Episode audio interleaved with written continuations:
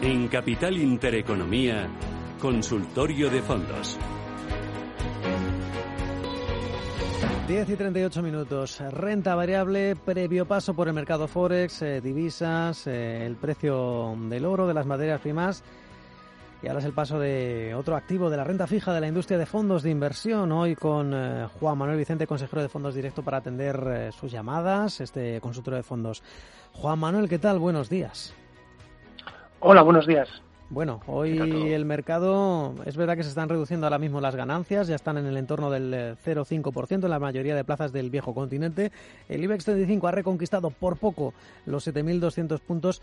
¿Cómo ves al mercado? Parece que hoy están un poco a tenor, eh, al calor de esos eh, avances en las vacunas. Sí, bueno, el tema de las vacunas obviamente va habiendo avances, ¿no? Eh, y, es un factor positivo, aunque yo creo que el factor positivo que explica este mercado alcista que hemos visto, ¿no? En los últimos meses, en particular en, los mercados em, en, norteamericano, ¿no? Y algunos mercados asiáticos más que que en Europa o en España, pues está asociado a, la incipiente recuperación económica que es normal, ¿no? Eh, al reabrir la economía después de tenerla cerrada, pues es absolutamente lógico que haya un rebote y los mercados han venido anticipando ese rebote de la actividad económica, ¿no? Eh, lo que lo que vamos a ver lo, que, habrá que ver ahora es eh, qué continuidad puede tener este este mercado alcista, ¿no? Eh, va a depender creo mucho en este otoño si la evolución económica pues continúa continúa digamos la recuperación o una pausa un retroceso de la actividad, cosa que no, no se puede descartar y eso probablemente llevaría asociado a, un, a una corrección de mercado, ¿no? Bien, pues eh, también tenemos que hablar de bueno de la actualidad en el eh, panorama de los fondos de inversión con Héctor Chamizo, periodista especializado en esta industria. Héctor, buenos días. ¿Qué tal? Buenos días. Bueno, pues eh, en estos tiempos de pandemia que analizaba con eh, Juan Manuel, eh, que bueno, que tienen otro tipo de impacto en la renta en la renta fija, que también ha tenido sus consecuencias, nos ha dejado muchas muchas lecturas la pandemia, esa apuesta por el teletrabajo, por las herramientas digitales está acelerando quizá de alguna manera las tendencias y las grandes gestoras pues están tratando de, de adivinarlas. ¿Por dónde van los tiros, Héctor? Ahí está en lo que dices exactamente. Desde Business Insider España hemos tenido acceso en exclusiva a tres documentos de AXA Investment Managers eh, que se centran en una de esas tendencias, como bien dices, que puede ser ganadora en los próximos años, como es eh, la economía digital, ¿no? Y en este caso, la gestora que tiene un fondo que se llama AXA WF Farmington Digital Economy aprovecha esta tendencia a largo plazo, dice que hay que evitar los ruidos y el pánico que se ha generado en el, en el corto plazo con, con, la crisis sanitaria tan brutal que hemos vivido y que, bueno, este vehículo de inversión se centra principalmente en tres subtendencias que tienen crecimiento o potencial de crecimiento para los próximos años, como es el comercio electrónico, el consumo de medios digitales y los pagos electrónicos. Eh, un ejemplo puede ser, eh, tal y como estima la gestora y se ve en uno de esos documentos, que se prevé que los smartphones eh, nuevos y el 5G penetre en 3.800 millones de usuarios de aquí a, 2021. Es decir, que haya ese volumen de, de, dispositivos de última generación en todo el planeta. Por tanto, es una, una oportunidad tremenda en estas subáreas que he mencionado anteriormente y una tendencia grande de largo plazo, ¿no? Claro, estos hablamos de, sectores o de subsectores, subtendencias, el consumo, los medios digitales, pagos digitales, eh, eso en cuanto a, sectores, haciendo eco de bueno pues de ese informe, de esas eh, perspectivas de, la gestora AXA, eh, también pensando más en el largo plazo, evitar eh, esos vaivenes, tratar de capear este temporal. No sé si se pueden dar algunos nombres en este, en este informe. Sí, por supuesto. Eh, dentro de la cartera de, este fondo de inversión que he comentado, eh, las principales posiciones y las grandes empresas por las que están apostando. Luego iré a, dos de, ellas que, creen que pueden ser ganadoras ¿no? de, dentro de este espacio de, los pagos digitales y de mm, ejemplos de que el universo de inversión y las oportunidades de diversificación que va a permitir esta área, pero antes, eh, efectivamente, las principales posiciones del fondo son PayPal, Prologis, Amazon, Salesforce, Tencent, Visa, es decir, eh, empresas que ya llevan mucho tiempo posicionadas dentro de, este, de, este, de esta tendencia de la economía digital.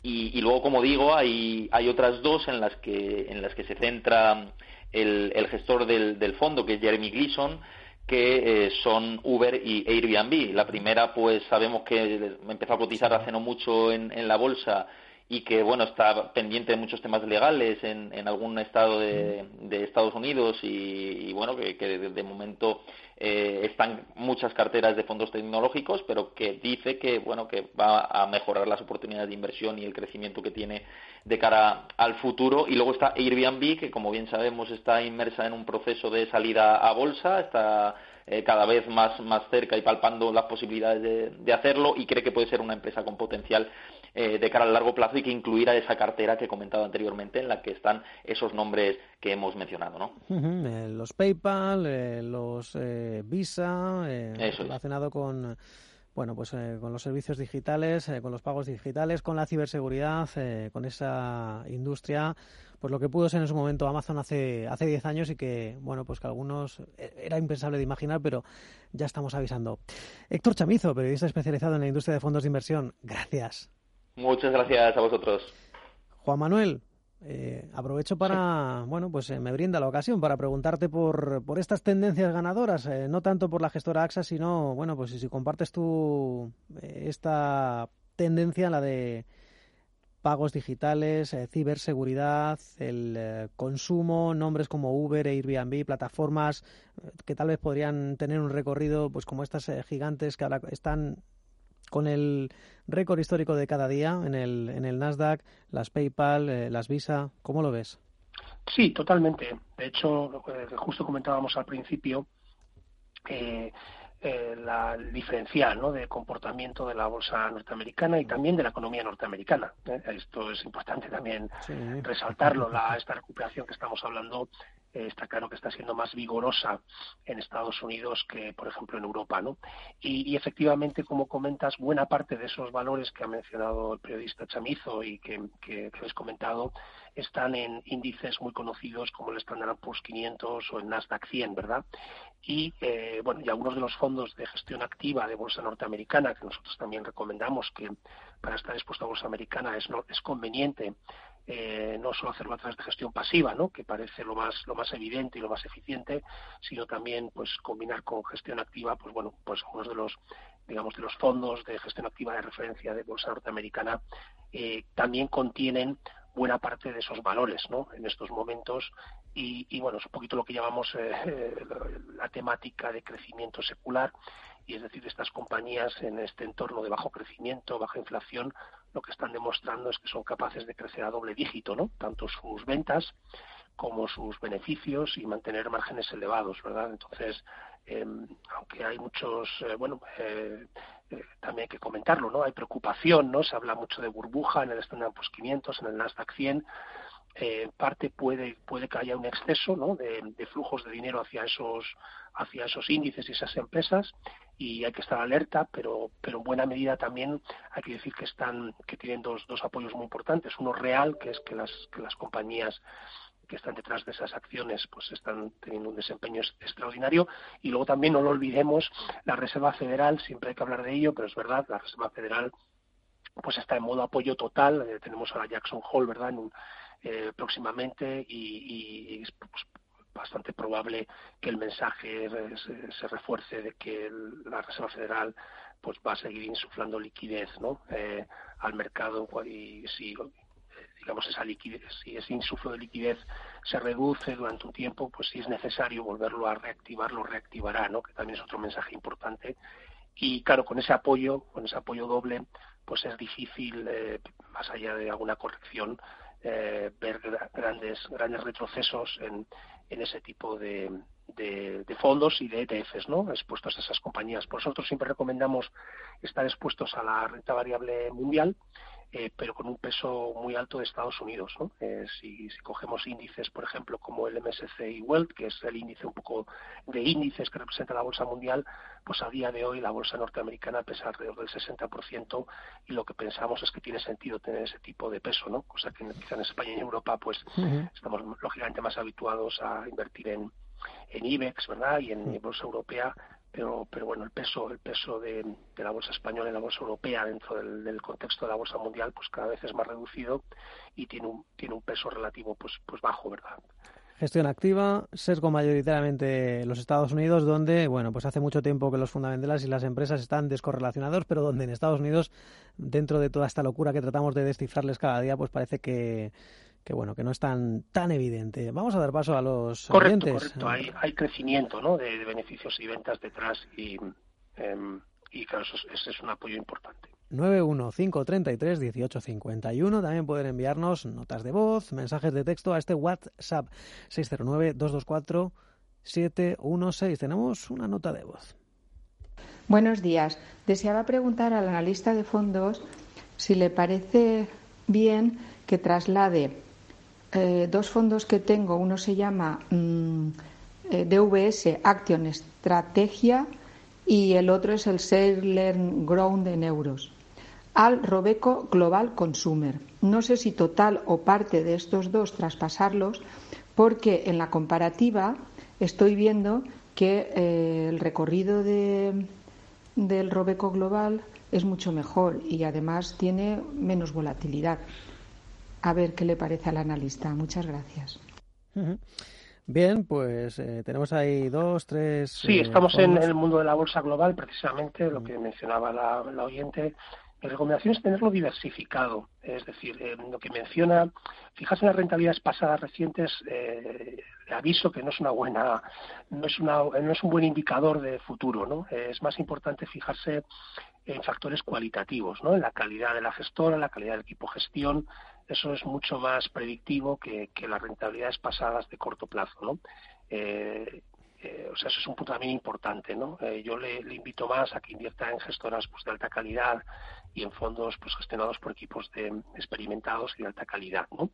Y, sobre su consulta concreta de traspasar del, fondo de SELERN al fondo de Robeco, yo le diría que si tiene eh, bueno pues un patrimonio financiero eh, pues, eh, que no, es pequeño no que, tiene un importe pues digamos no sé por ejemplo superior a 50 o 100 mil euros creo que es importante la diversificación entre entre gestores. Por tanto yo le diría que, que por ejemplo la bolsa global la juegue con al menos cinco o seis nombres, con cinco o seis eh, fondos. ¿no?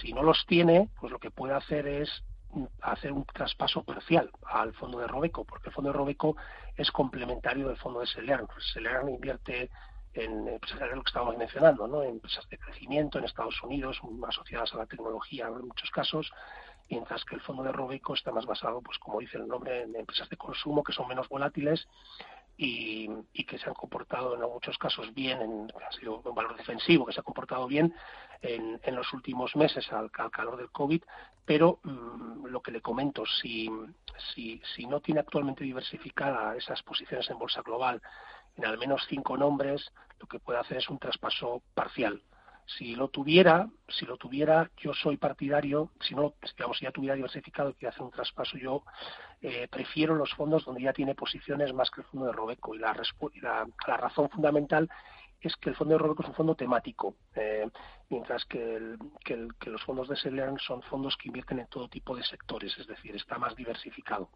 y, yo creo que la, exposición diversificada siempre tiene más sentido ¿no? que, la inversión temática. La inversión temática debe jugar un, peso pequeño en las, en las carteras, en, nuestra opinión. ¿no? La, historia demuestra que, uno se puede equivocar con las temáticas y puede tener un comportamiento muy diferente, a veces muy negativo respecto al mercado general. ¿no? Y, por ejemplo, en un fondo fondo como Robeco Consumer, yo no tendría nunca más de un 5 o un 10% de la cartera total. Bien. Y espero que con esto le hayamos ayudado a la, a la oyente. Seguro que sí, seguro que es muy importante que tengan en cuenta eso, que más allá de las tendencias que hay que saber interpretarlas y subirse al carro, también es muy importante ese porcentaje, esa diversificación de activos, de fondos también en este, en este caso. Y vamos a seguir. Hoy nos eh, pregunta otro oyente, en este caso nos escribe José de Madrid. Bueno, pues pide, eh, Juan Manuel, algunos nombres de fondos con muy poca volatilidad, una rentabilidad positiva entre el 1 y el 2%. Sí, ahí nos tendríamos que ir al crédito, ¿eh? al crédito, a la renta fija de alta calidad crediticia. y le voy a dar algún, algún nombre, eh, sabiendo que bueno no hay garantías ¿eh? es decir eh, este 1 o 2% eh, garantías no, no existen cuando los tipos son cero es importante. O sea siempre hay un riesgo de crédito si los si, si la si el mercado se pone feo digamos en el sentido de alta volatilidad y los y los, diferenciales de crédito eh, se expanden pues es posible que la rentabilidad sea ligeramente negativa. Eh, le voy a dar un par de nombres. Hay una gestora especializada en crédito, que es bastante conocida, que se llama Musinic, y ahí eh, puede comprar fondos eh, de crédito, eh, por ejemplo, incluso con, le, puedo recomendar uno que también invierte con criterios de inversión socialmente responsable, se llama Musinic Bond Yield ESG, que es de, de inversión socialmente responsable, y euro hedge, ¿eh? esto es importante, euro cubierto, ¿de acuerdo? O sea que eh, no puede jugar a divisa. Este es un fondo que invierte en bonos, eh, bonos de empresas de todo el mundo y muchos de ellos en dólares y por tanto es importante tener la cobertura de divisa ya que si el dólar pues como ha ocurrido en las últimas semanas juega nuestra contra pues las rentabilidades no van a ser de 1 o 2% sino bastante negativas ¿no? y luego en, el crédito europeo yéndonos al crédito europeo Mucinic también tiene también tiene un fondo de crédito europeo interesante que se llama Europe Yield, pero por darle otra gestora también de calidad eh, europea, en este caso, con, con, un, con un producto extraordinario en, en, ese, en, ese, en esa categoría del crédito europeo, de la renta fija del crédito europeo, el Candrian Bonds eh, Euro, ¿de acuerdo? Candrian Bonds Euro. Eh, o también otra gestora europea que, que, que, juega muy bien el crédito europeo es Robeco, precisamente el Robeco Euro Credit Bonds. Ahí tiene tres, tres nombres. ¿Cuántas cosas hemos aprendido hoy en este consultorio de fondos con Juan Manuel eh, Vicente? Renta fija, de alta calidad crediticia, diversificación, bolsa global, sesgo Estados Unidos, gestión activa. Consejero de Fondos Directo, un placer tenerle. Muchas gracias. Hasta otra. Gracias a vosotros. Buenos días.